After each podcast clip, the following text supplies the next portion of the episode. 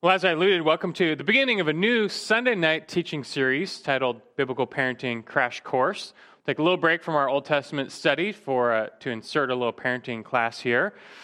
At the church, I've preached on parenting several times. Sunday nights do a little bit more teaching than preaching, and I've taught some parenting lessons before, but never really a full parenting study, parenting course.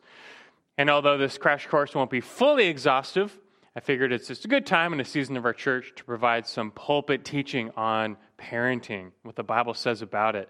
So, this will be a, several week Bible study where we hope to explore the gamut of what the Bible says about children, parents, the task of parenting, both in principle and in practice.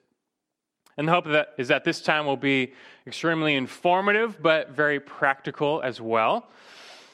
And so, for this first introductory lesson, I mostly want to introduce you to biblical parenting and really help establish the need for biblical parenting and what we mean by that we'll discover. I'm not just going to tell you what we do with our kids per se, but aim to tell you what God's word says we all should be doing with all of our kids. I'm not a guru. I don't want to be a guru. Like Ecclesiastes 12 12 says, the writing of many books is endless. That certainly applies to parenting books. There's also some novel parenting fad on the market, but you don't need that. You don't need my personal advice. What you need are the solid truths and principles of God's Word made understandable and then implemented and applied in your life consistently. Last word is a big word consistently, but that is what you need. And that's what we aim to help you with here. This is not just a parenting crash course, but a biblical parenting crash course. Now, I'm only intending to help you search understand, and then implement God's word in your child rearing. Chances are that's why you're here, or, or for those later online, that's why they're listening. And I would bet and sincerely hope you've become desperate for biblical parenting. You want to be sure of everything Scripture says about this task, and then you, you want to do it. And that's probably because you've come to the full realization that parenting in the world is, is a really hopeless and desperate affair, even a bankrupt affair these days. I mean, have your eyes been open to the absolutely disastrous consequences of adopt, adopting our culture's view of children in general and then parenting as well? I mean, I would say it's pretty bad out there. Parenting, according to the practices of the world, seems largely hopeless. And to the degree that Christians are getting their parenting advice from the world, they're going to find the same despair in their homes. But I can only hope that the fruit of our culture's sour view on parenting has left such a bad taste in your mouth that you want nothing to do with it, because it is indeed pretty spoiled. In fact, let's start with that. Just by way of introduction here, beginning a new series, easing into it, I want to help establish the need for a distinct type of parenting, biblical parenting. So let's begin with a bit of a reflection on the state of parenting in our culture. Let's just begin with this two reflections on parenting in our culture. Two reflections on parenting in our culture, just by way of introduction. You know, first, parenting in our culture comes with unique challenges. Parenting in this culture, this day and age, comes with unique challenges. And that's true to every generation. Parenting in every age is going to come with its own unique set of challenges fitting to the age and the culture. Back in the Industrial Revolution, the threat of salva- uh, starvation and the lack of child safety laws meant your child might be forced into the workplace at a very young age. I would call that a challenge to parenting. That does not apply today, but in our age, our society, our culture, we're going to have our own unique set of challenges. And just in my reflection, here are three big ones, three, I'd say, huge challenges Christian parents will face living in this culture today. First, the usurping of parental authority the usurping of parental authority. You know, in a future study, we're going to establish from Scripture the plain fact that God made you all, the parents, to be the primary authorities over your children. Not the state, not the school, not even the church. You, as parents, are given by God His authority for raising up these children. However, both abroad and in America, we see the state continually encroaching on parents' authority in an effort to gain more control and power. Scripture says it's up to parents primarily to bring up their children in the discipline and instruction of the Lord.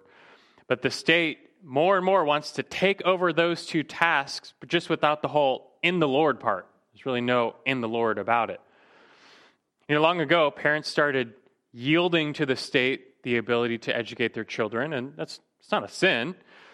But now it has become perceived as the right of the state to educate your children, as an example. In some countries, it's not even an option. Either the state educates your children or they will take your children away from you. And talk about going beyond the bounds of God given authority to the state. God has given the state some authority in his will, but not, not that authority. But do you really think that the government these days will give your children biblical instruction? We would hope at best for neutral instruction. We, we would take that, but we know that's not really what we're getting. To the contrary, even in America, if the state alone was responsible for instructing your kids, you know, I think we're all pretty much convinced they'd be indoctrinated with completely liberal and humanistic, even atheistic dogma.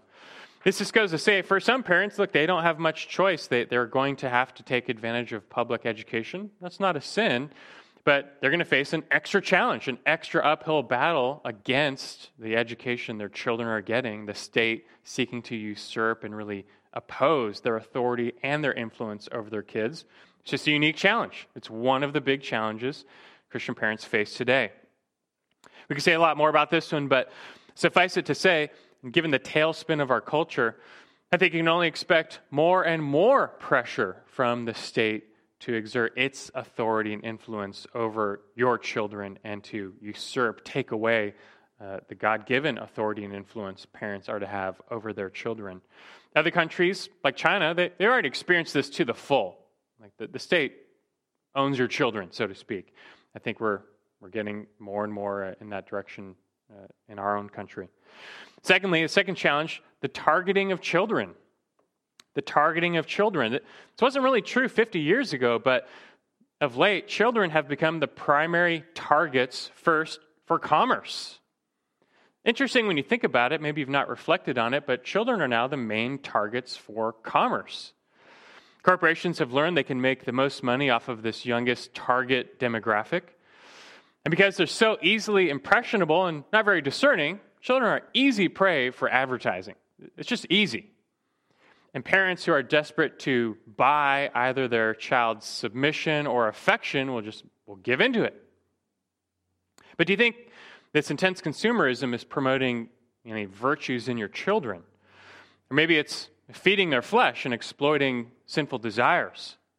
And we know that in America, greed, covetousness, materialism are respectable sins, but, but not before God. And really, beyond the commercial targeting of your children, in our society, children are now being sexually targeted. Our culture is sad to go further and further into the, the exploitation of children and the sexualization of youth. Instead of guarding their innocence, their purity, they want to exploit it. And it doesn't define everyone, but you might recall, I think last fall, the controversy around a Netflix film titled Cuties, which was uh, about a bunch of preteen girls performing highly sexualized dance routines in that world, the world about that. And I think it's just the tip of the iceberg. As depravity runs rampant in our culture, so will attempts to sexually exploit youths. Instead of protecting, they're to be, well, targeted uh, and, and used. Our culture has shifted. It used to be that, that children were viewed as innocents to be protected, but now they're, they're a market to be exploited. The landscape of our culture is not all evil, but it is filled with landmines and traps. And that just means parents living today are going to face more challenges navigating life in this culture. Thirdly, the spirit of the age. A third challenge for parents today. The spirit of the age. That term simply refers to the prevailing values or attitudes in a society. I don't know, maybe you've heard the German term for it, Zeitgeist. That's what it means, the spirit of the age. We know that behind the spirit of the age lies Satan. 2 Corinthians 4 4 says, He's the God of this world who has blinded the minds of the unbelieving. And Ephesians 2 2 adds that his spirit is now working in the sons of disobedience. So, in other words, the spirit of the age reflects the organized rebellion of Satan and his followers against God in any given age. So, this is not unique, but, but what the spirit of the age looks like in any given age is unique. Now, I'd say in our age, the rejection of absolute truth, political correctness, and the sexual revolution have dominated now the spirit of the age.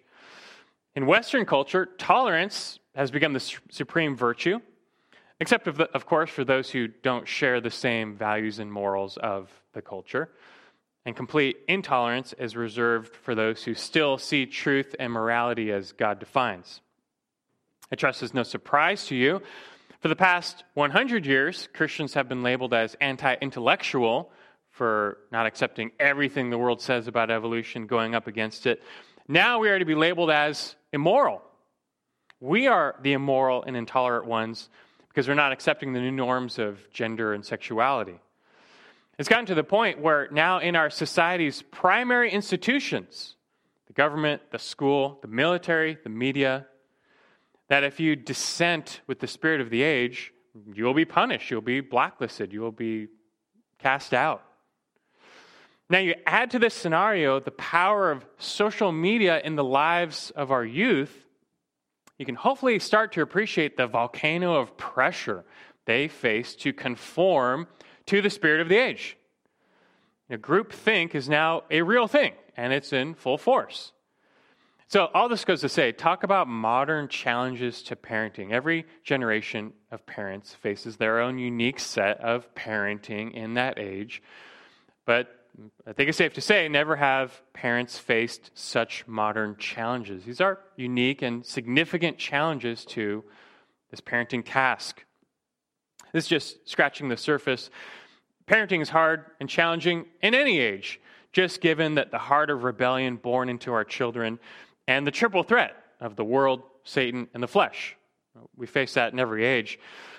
But I firmly believe that as the spirit of the age grows and grows, parenting is just going to become harder and harder. The choices and challenges you're going to have to the choices you're going to have to make, the challenges you'll face are just going to become harder. But let, us keep going here.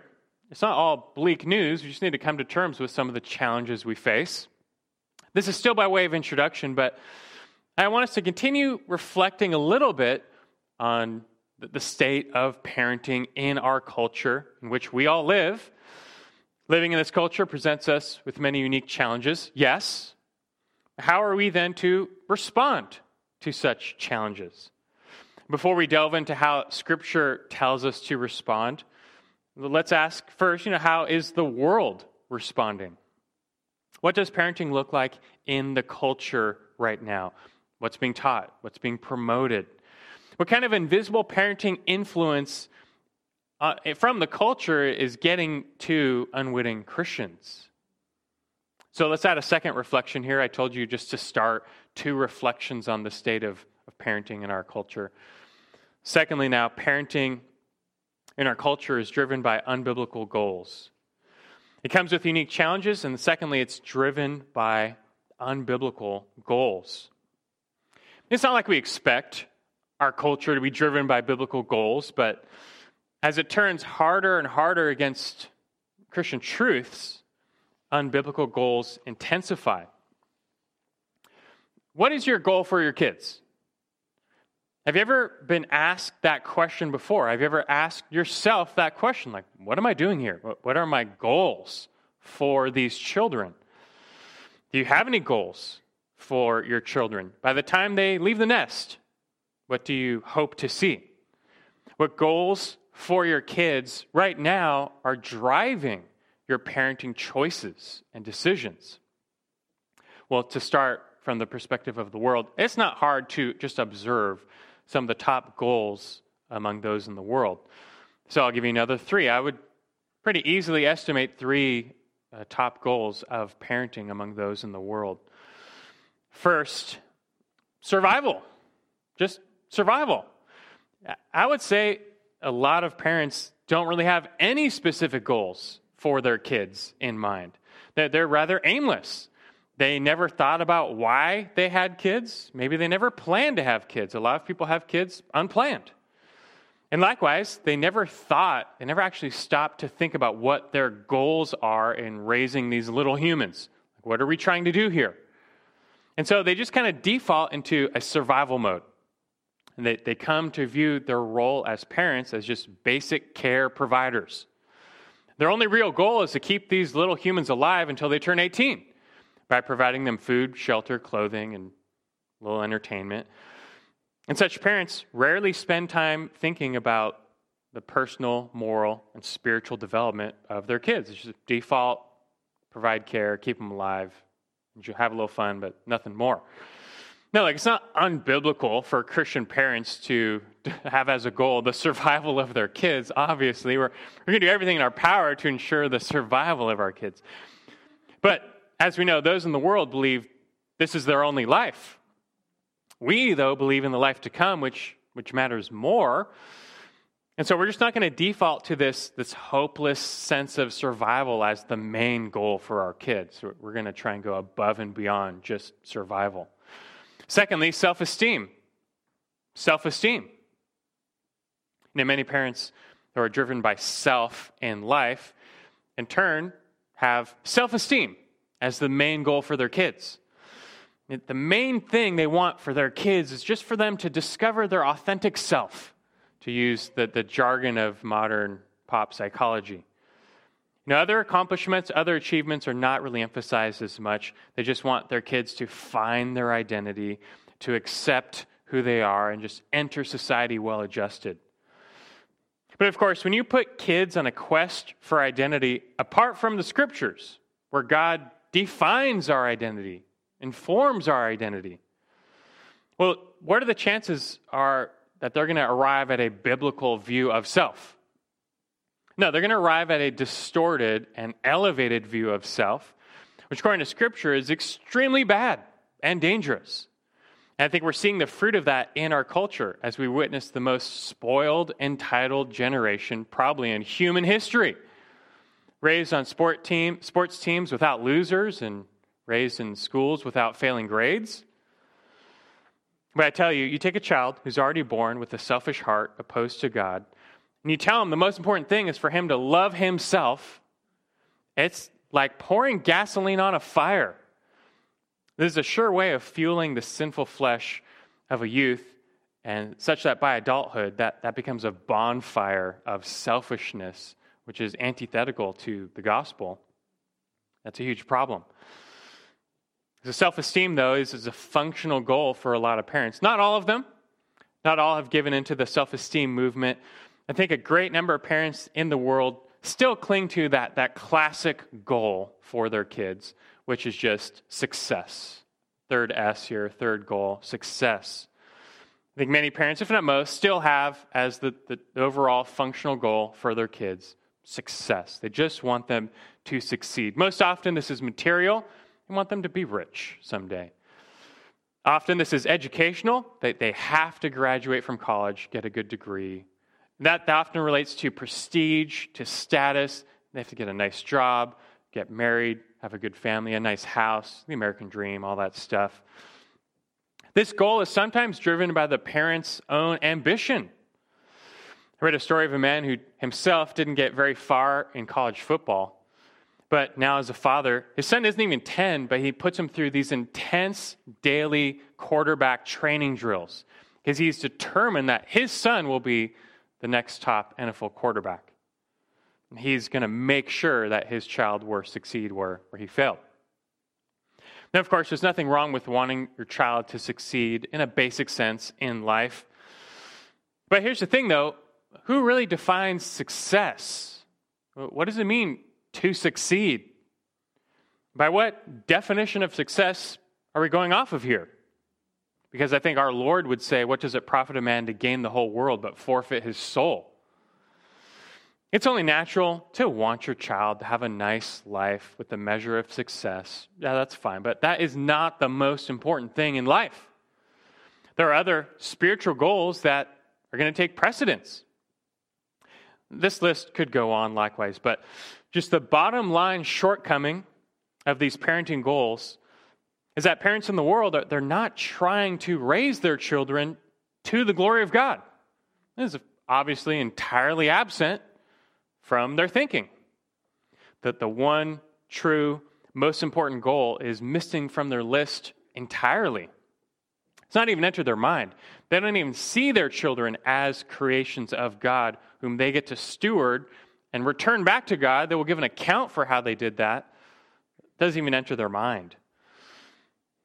And, and really, what's the consequence of this? Most of their goals are, are, are directly taking their children away from God and spiritual things. What's the consequence? You know, if all the goals of parenting in our culture really have nothing to do with God, well, why would you embrace their methods? Because just think about it their methods of parenting are designed to help them achieve their goals but if their goals are, are antithetical to our goals, why then would you spend time embracing their methods?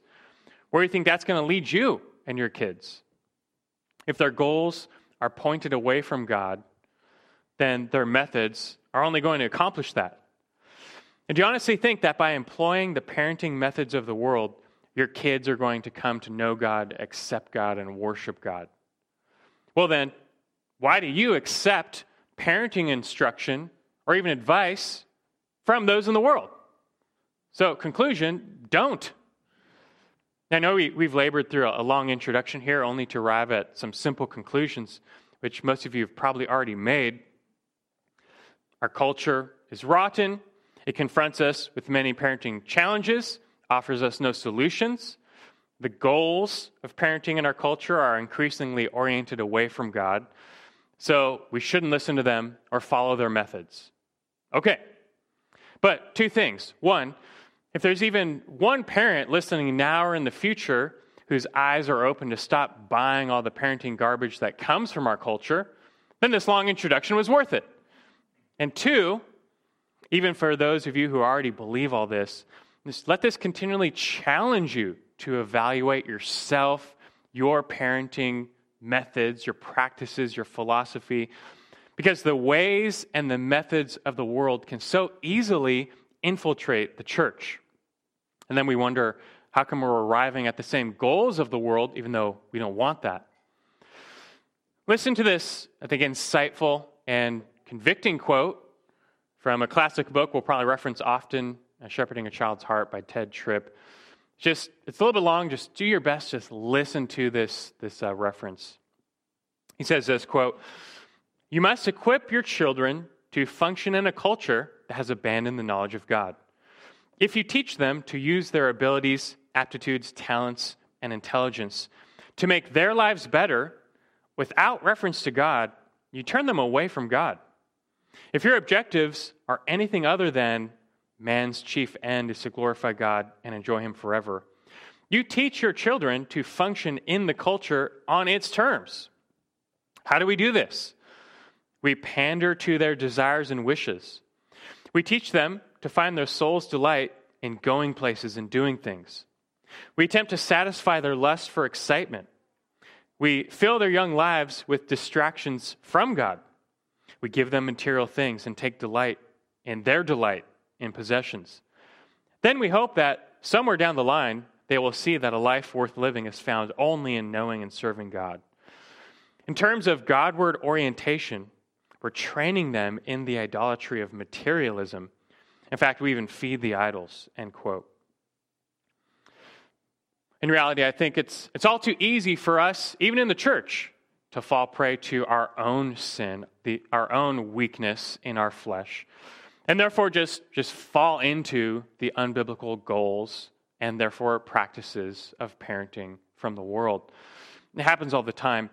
But let's just be convicted to be God centered, Christ centered in all that we do.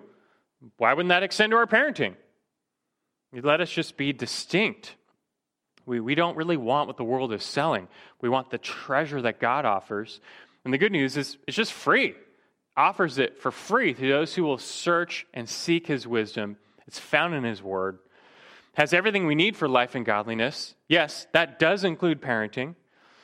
But here's the thing, you, just you have to be utterly convinced of that, of your need for what God offers in his word, which is why we've labored so long.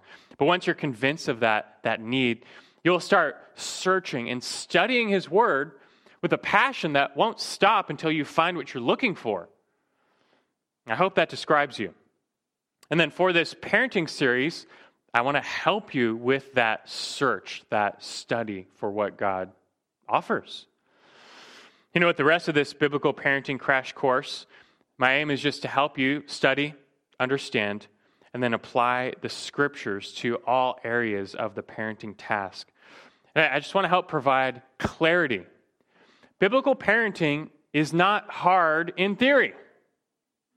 You know, all the commands to parents and children could be written on a half sheet of paper from the Bible. That's not the hard part. Even in practice, what makes it hard is not its complexity, just the incessant need for consistency. What makes it hard is your willpower to carry on, to walk by the Spirit. That is going to be on you. You must be faithful to the task as God defines it. I can't do that for you, but I can show you the way, and I can try and make it plain and relatable when it comes to implementing all of this in a culture as backwards as ours. And so that's our goal. In the weeks to come, we're going to cover foundational issues, establish the many biblical principles of parenting. Yes, we're going to start with the principles. But then we will move on to the biblical practice of parenting. This is not designed to be just a theoretical time in the Bible here. No, all these principles must be put into practice, and I aim to make this as practical as possible. We will even get as specific as applying everything we learn to the various stages in your child's life infant, toddler, child, teenager, even adult children. We'll, we'll include a word to mothers, a word to fathers, a word to grandparents, a word to single parents. There's a lot to come. And I think maybe, not for sure, but we might finish this whole thing with a, a Q&A message, parenting edition just to fit the theme of the mornings, but I might challenge you, even right now, to start a running list of all of your parenting questions, your, your biblical parenting questions. You make a list early. And then as we study, you see if they're, they're not answered just by our study of the Word. And at the end, though, if there's questions that haven't been answered, then turn those in. And maybe as a final session, we just do a Q&A and answer those questions, help with uh, whatever fell through the cracks. We'll see how that goes. Now, though, for the rest of our time this, this evening, though, this first lesson, just introduction, uh, introduction, and helping establish the need for biblical parenting, that this is something you, you know you need, you want. That being said, though, with the time we got left, I think it's a perfect place to talk about the goals of biblical parenting, just to, to get us started. We've already reflected and examined the, some of the unbiblical goals of parenting in the world. Well, let, let, let's counter that. Let's, let's, let's show already, let's get started. What's the contrast? What, what kind of goals then should we have for our children biblically? So let, let's do that now. Let's transition for just one topic before our time is up to get started the goals of biblical parenting. The goals of biblical parenting. Parenting in the church should be quite different from parenting in the world in many respects. the most immediate and obvious difference should be it should be obvious, namely that, that we seek to live all of our lives under God and for God. We live God centered lives. That should extend to our parenting. I mean, those in the world typically don't even recognize God in their lives, let alone their parenting. But our relationship with God and His Son, Jesus Christ, is the defining reality in our lives, right? I hope, I hope you say yes if you're a believer. Of course, therefore, that's going to extend to our parenting, and, and God's word has plenty to say about how we should go about doing that. And so, our aim is to understand that, to implement that. Now, when it comes to the parent's perspective, if you're here as a parent, your own perspective, your goal is simply to be faithful in the mission God has given you. God's given parents a simple mission to raise up your children in the discipline and instruction of the Lord. We will flesh that out next week and beyond. We will talk about the mission of parenting.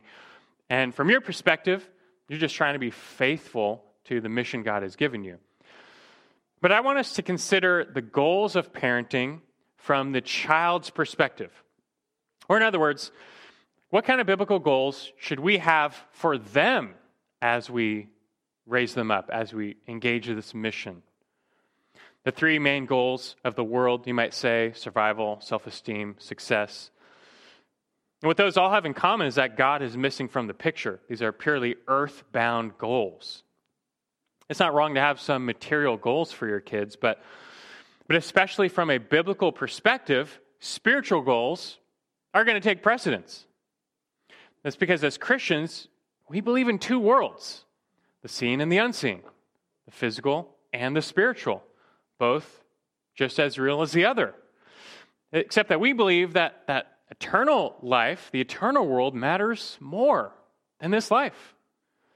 Not that this life is irrelevant or doesn't matter. I mean, to the contrary, how you live this life and, and whether you come to faith in Christ or not is what determines your eternal destiny from a human perspective. All this goes to say, our primary goals for our kids are, are going to be spiritual and have eternity in mind. We care about them, and we, we don't care that they just survive this life, but what the life to come. And there's nothing wrong with, with having basic aspirations for your kids, that they grow up well adjusted, they fit into society, have a, have a nice job, have a good marriage, so forth. I mean, who doesn't want that for their kids? But if we miss eternal matters, then a good life is really good for nothing. Eternity matters. That's fundamental to the Christian worldview. We don't want them to live their best life now. We want them to have their best life next in heaven, in the kingdom. That means they will need to live life now as disciples of Jesus Christ. Discipleship then will be the paradigm for all of our parenting goals. Just keep that in. Discipleship, it's the paradigm, the model for all of our parenting goals. So, along those lines, let me suggest just a short list, maybe a medium list of seven goals, seven biblical goals you should have for your children.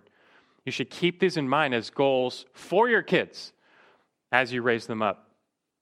Seven goals for your children. First, Uh, to be born again. To be born again. The world would have as the top of their list survival, self esteem, success. We would exchange those for a different S, salvation. In John 3 3, Jesus said, To enter the kingdom of heaven, you must be born again. That's true for all people, that, that includes your children. Our primary goal then is that they too would come to place their faith in Christ as their own Lord and Savior. And this matters above all to us who take seriously the need for salvation and regeneration. We'll talk a lot more about salvation with your kids in weeks to come. Now, the challenge is that we're not in control of this first and most important goal. Now, all the other goals will stem from this, but we have no power to affect it. You can do everything else right as a parent, and yet you're still, uh, still your kids might not come to salvation, and you have no control over regeneration and the new birth. That ultimately lies in the hands of our sovereign God. That, though, does not mean that our parenting should be passive or that we should be unconcerned with this goal. Like, oh, well, just let go and let God, I guess. We'll just let him be, and if he wants to save him, he'll save him. No. Look, it, we know that salvation does rest in the hands of God, but at the same time, uh, he's given us responsibility. Just as God's sovereignty and man's responsibility are, are uh, equally placed side by side in Scripture, so it goes for the task of parenting. Yes, God must do for them what only He can do, namely, give them new hearts. For one, that means we're going to be praying fervently to that end. It already informs one of a main parenting task of prayer, praying for your kids, something you won't find in the books of the world, right? But for our methods, prayer is going to be pretty high up there, praying for your kids. But also, although God is sovereign, Like I said, he has still made man responsible. These two truths are just side by side in Scripture. And so he has still given parents a role to play. And all you need to worry about is just focusing on that role. You just be responsible. We're going to learn all about what that God given role looks like. What is the responsibility God has placed in your hands as parents? And so, what do you do? Trust God, but then be responsible, fulfill your mission, aiming at this first goal. This has to be obviously our, our top goal salvation, that they would be born again. The second goal to be filled with biblical knowledge and wisdom. To be filled with biblical knowledge and wisdom. Our goals for our kids are going to be discipleship driven, right? Yeah, I'd love for them to have a, a, big house when they get old, but I'd rather them be disciples of Christ. So my, my primary goals are going to be discipleship driven. And so for the, the new believer, for example, or this unbeliever who's, who's coming close to the faith, well, we would seek to, as a first order of business, just seek to fill them with the knowledge of God's word, right? Colossians 1 9, Paul, his desire for the Colossian believers, these young believers, is this.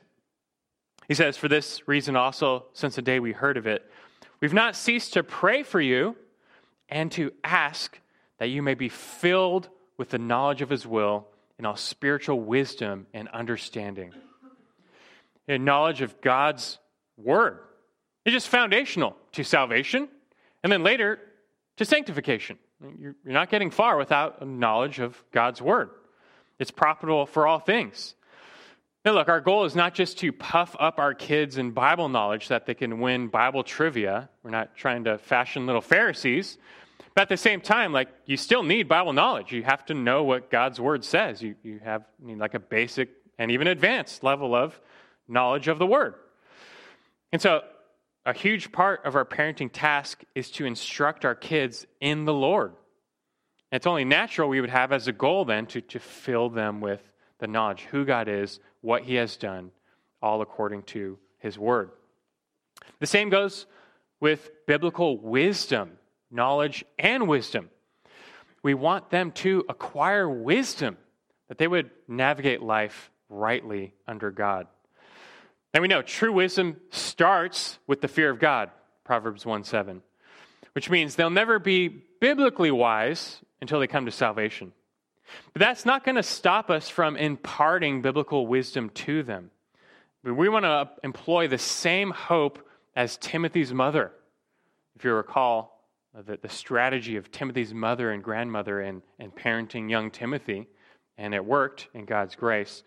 But her resolve, her, one of her main methods of parenting was just to teach young Timothy the scriptures. Why? 2 Timothy 3:15, Paul reflects on this. He says to Timothy, that from childhood you have known the sacred writings, which are able to give you the wisdom that leads to salvation through faith, which is in Christ Jesus. That's what we want. We're going to have as a goal Uh, imparting to our children biblical knowledge and wisdom. Thirdly, now, to be gospel centered. A third goal, to be gospel centered. And yes, this is a, a, corollary to the first two goals, but it is so important, it's worth mentioning on its own. That's because the gospel is a big deal. Romans 1:16, God has placed his power to save and to transform lives in the gospel. What is the gospel? It is the message of Jesus Christ, the good news message that although we are hopelessly lost and bound in sin under God's just judgment, He sent the Savior, Christ Jesus, fully man, fully God, to die on the cross, bear our sin, pay our penalty, rise from the dead, and offering us eternal and new life and all the implications of that.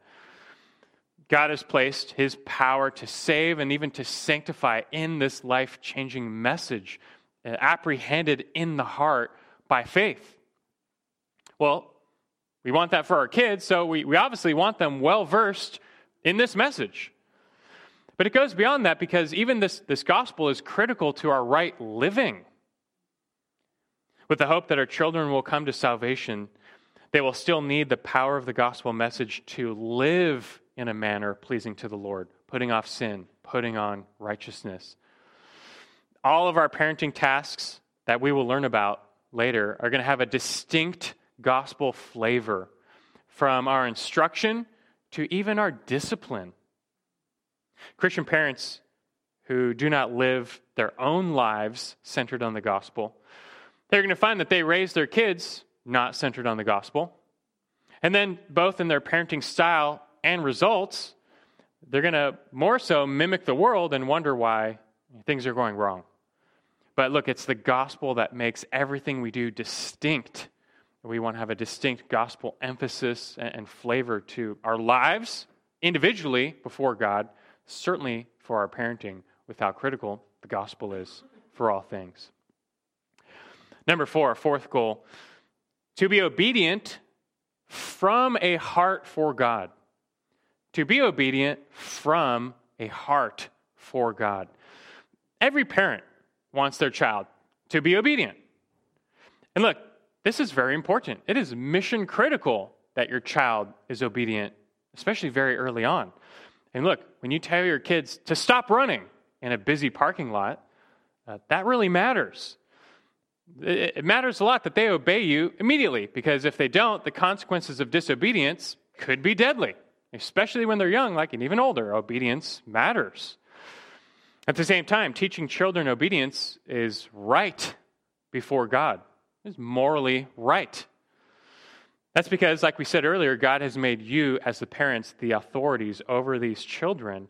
And his central command to kids is, is one primary command to children, Colossians 3:20, is to obey their parents. That's all they got to worry about. Memorize one verse. Children, obey your parents in the Lord, for this is right. That's what God expects.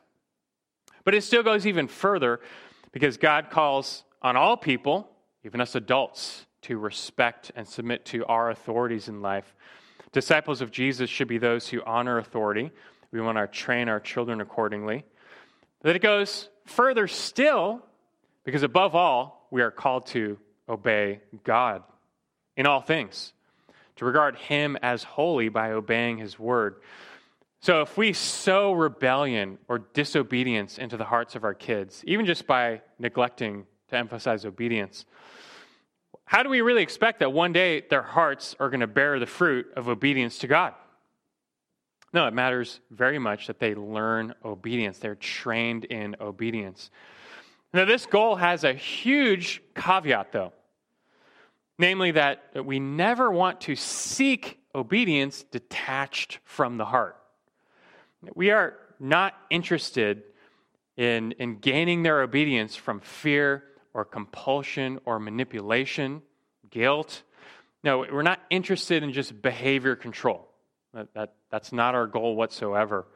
Rather, we seek children that fear God and love God in their own hearts, such that they come to obey their parents and obey God because they want to. It comes from within. That, of course, will get us later into our grand parenting task, shepherding the hearts of our children. But this is most definitely going, going to be a goal that we have uh, the obedience of our children from a heart for God.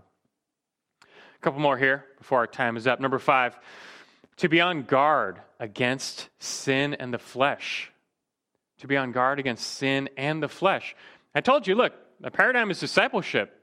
This is what we want of any disciple. Why wouldn't we want this for our children? And just because we're not all wrapped up in our culture's warped view of self esteem, that doesn't mean we don't want our kids to understand themselves, to, to know themselves rightly. Biblically, we very much want them to have an accurate understanding of self as defined by God. What does Scripture say of the human condition? What happened at the fall? What, what is the sin nature? What's the flesh? What is depravity? How does it express itself? We want our kids to be equipped with the truth and the honest and accurate assessment of, of who they are, the problem of their sin, and why they do the things they do. You know, you're protecting your kids not just when you try and keep them from all temptation, but also when you teach them what temptation is, why it's so appealing, why they want to do that bad thing, but then also how to find the way of escape. 1 Corinthians 10:13. You need to give them an understanding of sin and the flesh. And again, that will naturally just get you right back to the gospel, which is the good news that counters all the bad news of sin.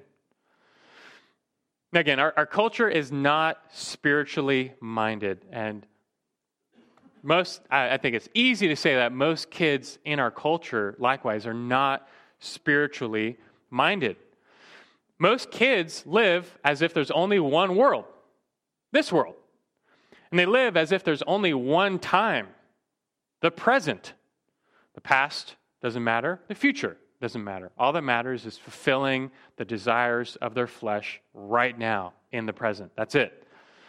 They don't care about the past or the future, they don't care about heaven or hell. They're not spiritually minded at all. And that leads to ruinous choices, right? But we want our kids to open their eyes that the spiritual concepts of sin righteousness, judgment, salvation are real, and to make choices in light of those uh, realities. Again, their eyes won't truly be opened until they come to salvation. But do you think that should stop us from teaching our kids to be on guard against sin and the flesh in a gospel centered way? Now, this is a huge goal. And as they do, Lord willing, come to salvation, that goal will transform into teaching them how to walk by the Spirit, how to renew their minds, that they can begin their own new daily struggle and wrestle with sin while following the Lord in a manner pleasing to Him. Number six, just two more now. A sixth goal for our kids to be in the world, but not of the world. To be in the world, but not of the world. We can't escape the world we live in or the culture, and we're not even called to. So, part of the biblical knowledge and wisdom we must pass on to our kids, especially as they get older, is the, how to live in this world. We can't escape it, but we're not to be of it. We're not to be a part of the, the aspects of our culture that are antithetical to God. So, just as we must discern how to live in this culture, how, what to accept, what to reject, so we must pass that discernment and understanding on to our children. And this too will intercept the salvation issue because, again, we're not just trying to breed Pharisees who are scared of every aspect of the culture, but as, as they come to Jesus, we, we want to present them with the cost of following him. And part of that cost, he said, is rejection by the world. But that's what he said. He said, Those who follow him, you will be hated by the world. Our hope for our kids is that they would so follow Jesus genuinely, they would become unashamed disciples. Even if, you know, someday they grow up, they go off to college, but because of their, their genuine faith in the Lord, they are persecuted, they're rejected, maybe even expelled. And the world would see that as a total failure. You just got kicked out of college. But I think as a Christian parent, I hope you would say, well done. Because my main goal is not just your material success, but your discipleship you know, this goal advances as children age and interact more with the world. Their world starts off very small as, as an infant. It's just mother. That's that the whole world is just one person, mom. But as become a toddler, it's mom and dads enter the mix, thankfully, and they recognize us finally, give us a little attention. Mom and dad, siblings, your house. But as they get older, that, that bubble increases. Peers play a huge role, friends, schoolmates, and so forth. Eventually, outsiders, the culture, society. And eventually they will launch off fully into this society. And look, part of our goal is to prepare them for that day. It's God's will that they will one day leave your authority when they, when they get married, when they head off. You want them to launch out into society well prepared to be in the world, but not of the world. Lastly, now, a seventh goal is to be ready to pass on the faith. To be ready to pass on the faith. You might say that this is the most mature fruit, the highest goal. If salvation is the foundational goal at the bottom, then you know, evangelism or passing on the faith is the highest hanging fruit. This only comes after your child matures and meets many of the other goals. This doesn't mean they've become perfect or they're a finished product. You look at these seven goals. I'm not a finished product. Are you a finished product with all these seven goals? We understand the nature of this. Still, though, this, these are our goals for our lives, for their lives. But a child who is ready to pass on the faith gives evidence that they're a true disciple and they're ready to live as salt and light in the world. We can have great confidence as they leave uh, in their stability. The day is coming, Lord willing, that your children will leave father and mother, Genesis 2:24, and join to another. On that day, a new household unit will form, no longer under your authority. But our greatest hope is that on that day, all of your parenting will come full circle, and your kids will be the ones ready to pass on the faith to their kids. And that really is the, the end game here. Our time is mostly up. But I think these seven goals really merit the top places in our parenting efforts. There's a lot more to come in this course. We're really just getting started. But even as we finish for now, with all this in mind, I want to give you your first assignment. And some of you are here as theoretical parents. Maybe you're single or you're young married, you don't have kids yet. That's all fine. It's good to gain wisdom now from the experience of others. And some of you are graduated parents, and your kids are, are old, they're gone, and you, you finish the main parenting task. That's fine too. You be sure to pass on your experience to the younger generation.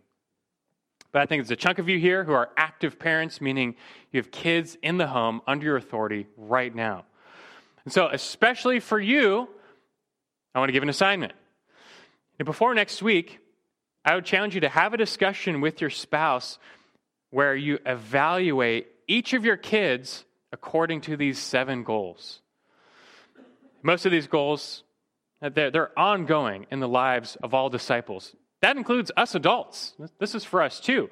You could very well just evaluate yourself. How well are you doing in pursuing Christ under these seven goals?